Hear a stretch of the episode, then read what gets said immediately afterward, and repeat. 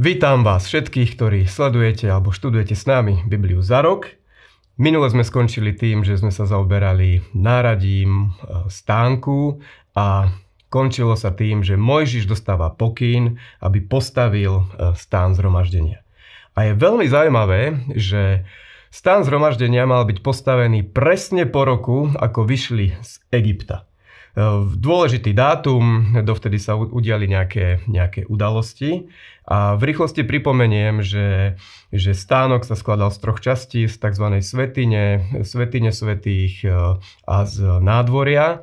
A v svetini svetých, priamo v tom srdci toho diania, bola archa, do ktorej mal e, Mojžiš položiť dosky zmluvy, dosky zákona, mal tam vložiť e, palicu Áronovu, čo symbolizuje povolanie, a mal tam vložiť aj mannu.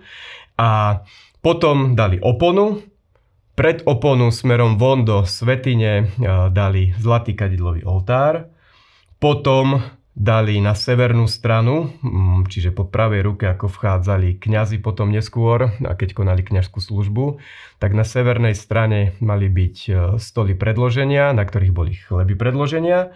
Dole na južnej strane, čiže oproti bol svietnik, tie lampy aj zapálili a mali e, horeť, horieť po celý čas. A e, potom ešte vonku bol oltár, na ktorom sa prinášali obete a bol tam aj umývák. Je veľmi vzrušujúce potom čítať, že keď toto všetko urobili, tak e, e, oblak naplnil príbytok, respektíve sláva hospodinova naplnila príbytok. A toto je presne cieľ, k tomuto sa musíme dostať a síce je potrebné, aby e, Boží ľud zažíval Božiu prítomnosť, zažíval to, ako Pán je prítomný.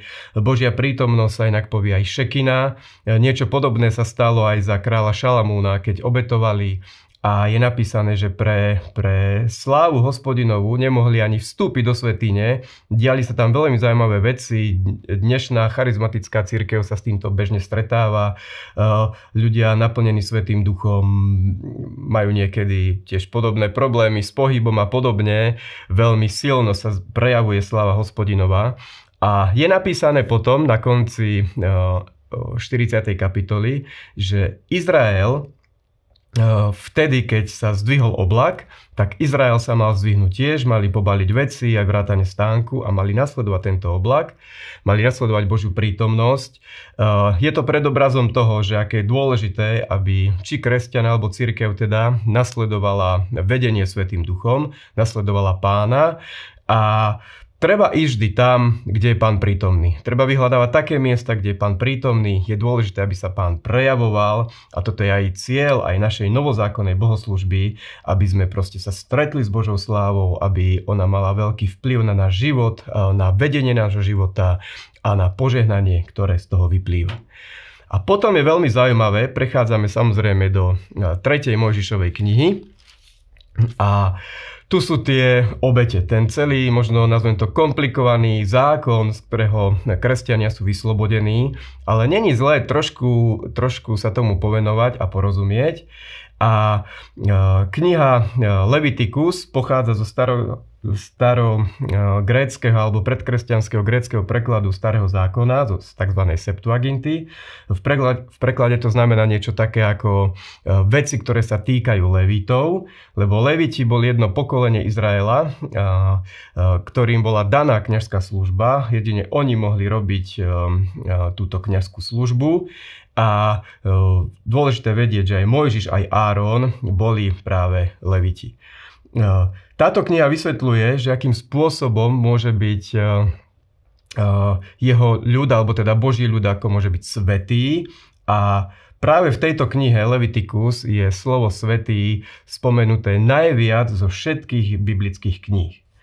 No, pozrime sa na tie obete. Eh, dobre, keby sme si to zapamätali, je 5 základných obetí. Tá prvá je spaľovaná alebo zápalná obeť. Tá druhá je e, pokrmová alebo obilná obeď, je spojená aj s tzv. nápojovou liatou obeťou. Po tretie je obeď spoločenstva alebo e, obeď pokoja, pokojná obeď. Štvrtá je obeď za hriech a piatá je obeď za vinu alebo teda za previnenie. A povedzme si pár myšlienok, pár vied o každej z nich. Zápalná obeď bola celá pre pána. E, mala byť spálená na oltári, okrem kože, ktorá ostávala kňazovi. Hebrejský význam tejto obete znamená hore vystupujúca a teda symbolizuje úplné e, oddanie sa Bohu. Inde sa spomína aj, že to bola ohňová obeď príjemnej vône a toto symbolizuje, alebo je predobrazom Kristovej obete, o ktorej je napísané v liste Fežanom, že je obeťou príjemnej vône a je veľmi pozoruhodné, že je to v kontexte práve o tom, že kresťania majú chodiť v láske a myslím si, že toto je Bohu veľmi, veľmi príjemné. Keď sa vrátim k tej obeti, tak e, asi viete, že e, zviera malo byť bez chyby. Zvyčajne išlo o barana alebo kozla. Je veľmi zaujímavé, keď išlo o významného človeka, napríklad aj o kňaza, za ktorého tiež boli donášané obete, tak to mal byť e, nie barán alebo kozol, ale mal to byť bík, ktorý bol hodnotnejší. Inak preto bol aj samec, lebo samec bol hodnotnejší ako samica. Ale naopak pri chudobnejšom e, ľude e, mohli byť použité aj holuby alebo teda e, hrdličky. Obetujúci, ktorý doniesol obeť, mal položiť svoju ruku na, na toto zviera a mal sa vlastne stotožniť s tým zvieraťom, ktorého smrť vlastne pre toho človeka znamenalo zmierenie s Bohom. Tento typ obete sa prvýkrát spomína už pri potope. E, Noé obetoval takýto typ obete a Možišov zákon urobil z nej e, pravidelnú, alebo teda ak chcete, neprestajnú, každodennú e, obeť. Tá sa vykonávala ráno a aj večer. Tiež táto obeď sa prinášala, keď bola sobota alebo rôzne sviatky, Pesach, Letnice, Sviatok stánov, Sviatok trúbenia alebo Deň zmierenia. Takisto sa donášala pri vysvetení kňazov. Spomeniem aj obilnú obeď, to bola jediná nekrvavá obeď, skladala sa z obilia alebo jemnej múky. Bola väčšinou takým doplnkom pri iných typov obetí, ktoré boli krvavé. Táto obeď sa nemala jesť a mala sa celkom spáliť. Obeď spoločenstva, alebo teda obeď pokoja, to je tre, tretí typ obete, pochádza, e, názov pochádza zo slova šalom, ktorý my poznáme, čo znamená pokoj. A je to jediná obeď, z ktorej mohol jesť aj kňaz, aj obetujúci.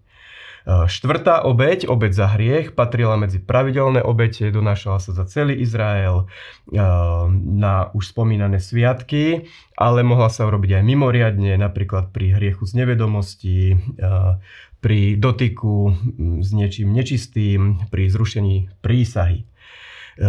Obeď za vinu alebo za previnenie nepatrila medzi každodenné obete. Išlo vždy o mimoriadnú obeď, napríklad pri e, nevedomom prestúpení, pri oklamaní blížneho, pri očisťovaní malomocného a podobných záležitostiach. Veľmi zaujímavú vec ešte zmiením a síce mohlo sa stať, že v jeden deň, v jeden deň sa prinieslo viac druhov obetí. A bolo veľmi zaujímavé to poradie. Najprv sa mala priniesť obeť za hriech alebo za vinu, potom sa mala priniesť zápalná obeť a potom, ak teda ešte sa doniesla obeť, tak to mala byť obeť pokojná, alebo teda obeď spoločenstva. Prečo? Lebo na prvom mieste treba vyriešiť otázku hriechu. Na druhom mieste e, bola donesená teda zápalná obeď, čiže bola celá pánovi, lebo je dôležité, aby sme sa celé odozdali pánovi e, pri podobných záležitostiach. A po tretie bola donesená obeď e, spoločenstva, lebo je veľmi dôležité, aby sme vytvorili potom obecenstvo, spoločenstvo s Bohom, aby sa vytvorilo dobré spoločenstvo medzi Bohom a človekom, respektíve aby sa obnovilo toto spoločenstvo. Ale štvrtá kapitola e, hovorí, a tu skončíme dneska, hovorí o tom, že aj za hriechy kňaza mali byť prinášané obete, lenže kresťania, my ako kresťania máme veľkňaza Ježiša Krista, ktorý nemusí donášať už obete za svoje hriechy, ani za iné hriechy, lebo tá obeť bola dostatočná, bola jediná, Ježiš nikdy nezrešil a preto nová zmluva je oveľa lepšia. Držme sa tejto zmluvy a budeme z nej veľmi požehnaní. Tešíme sa, že ste si vypočuli ďalšiu časť Biblie za rok. Sledujte nás na našich sociálnych sieťach a počúvajte nás na našich podcastoch.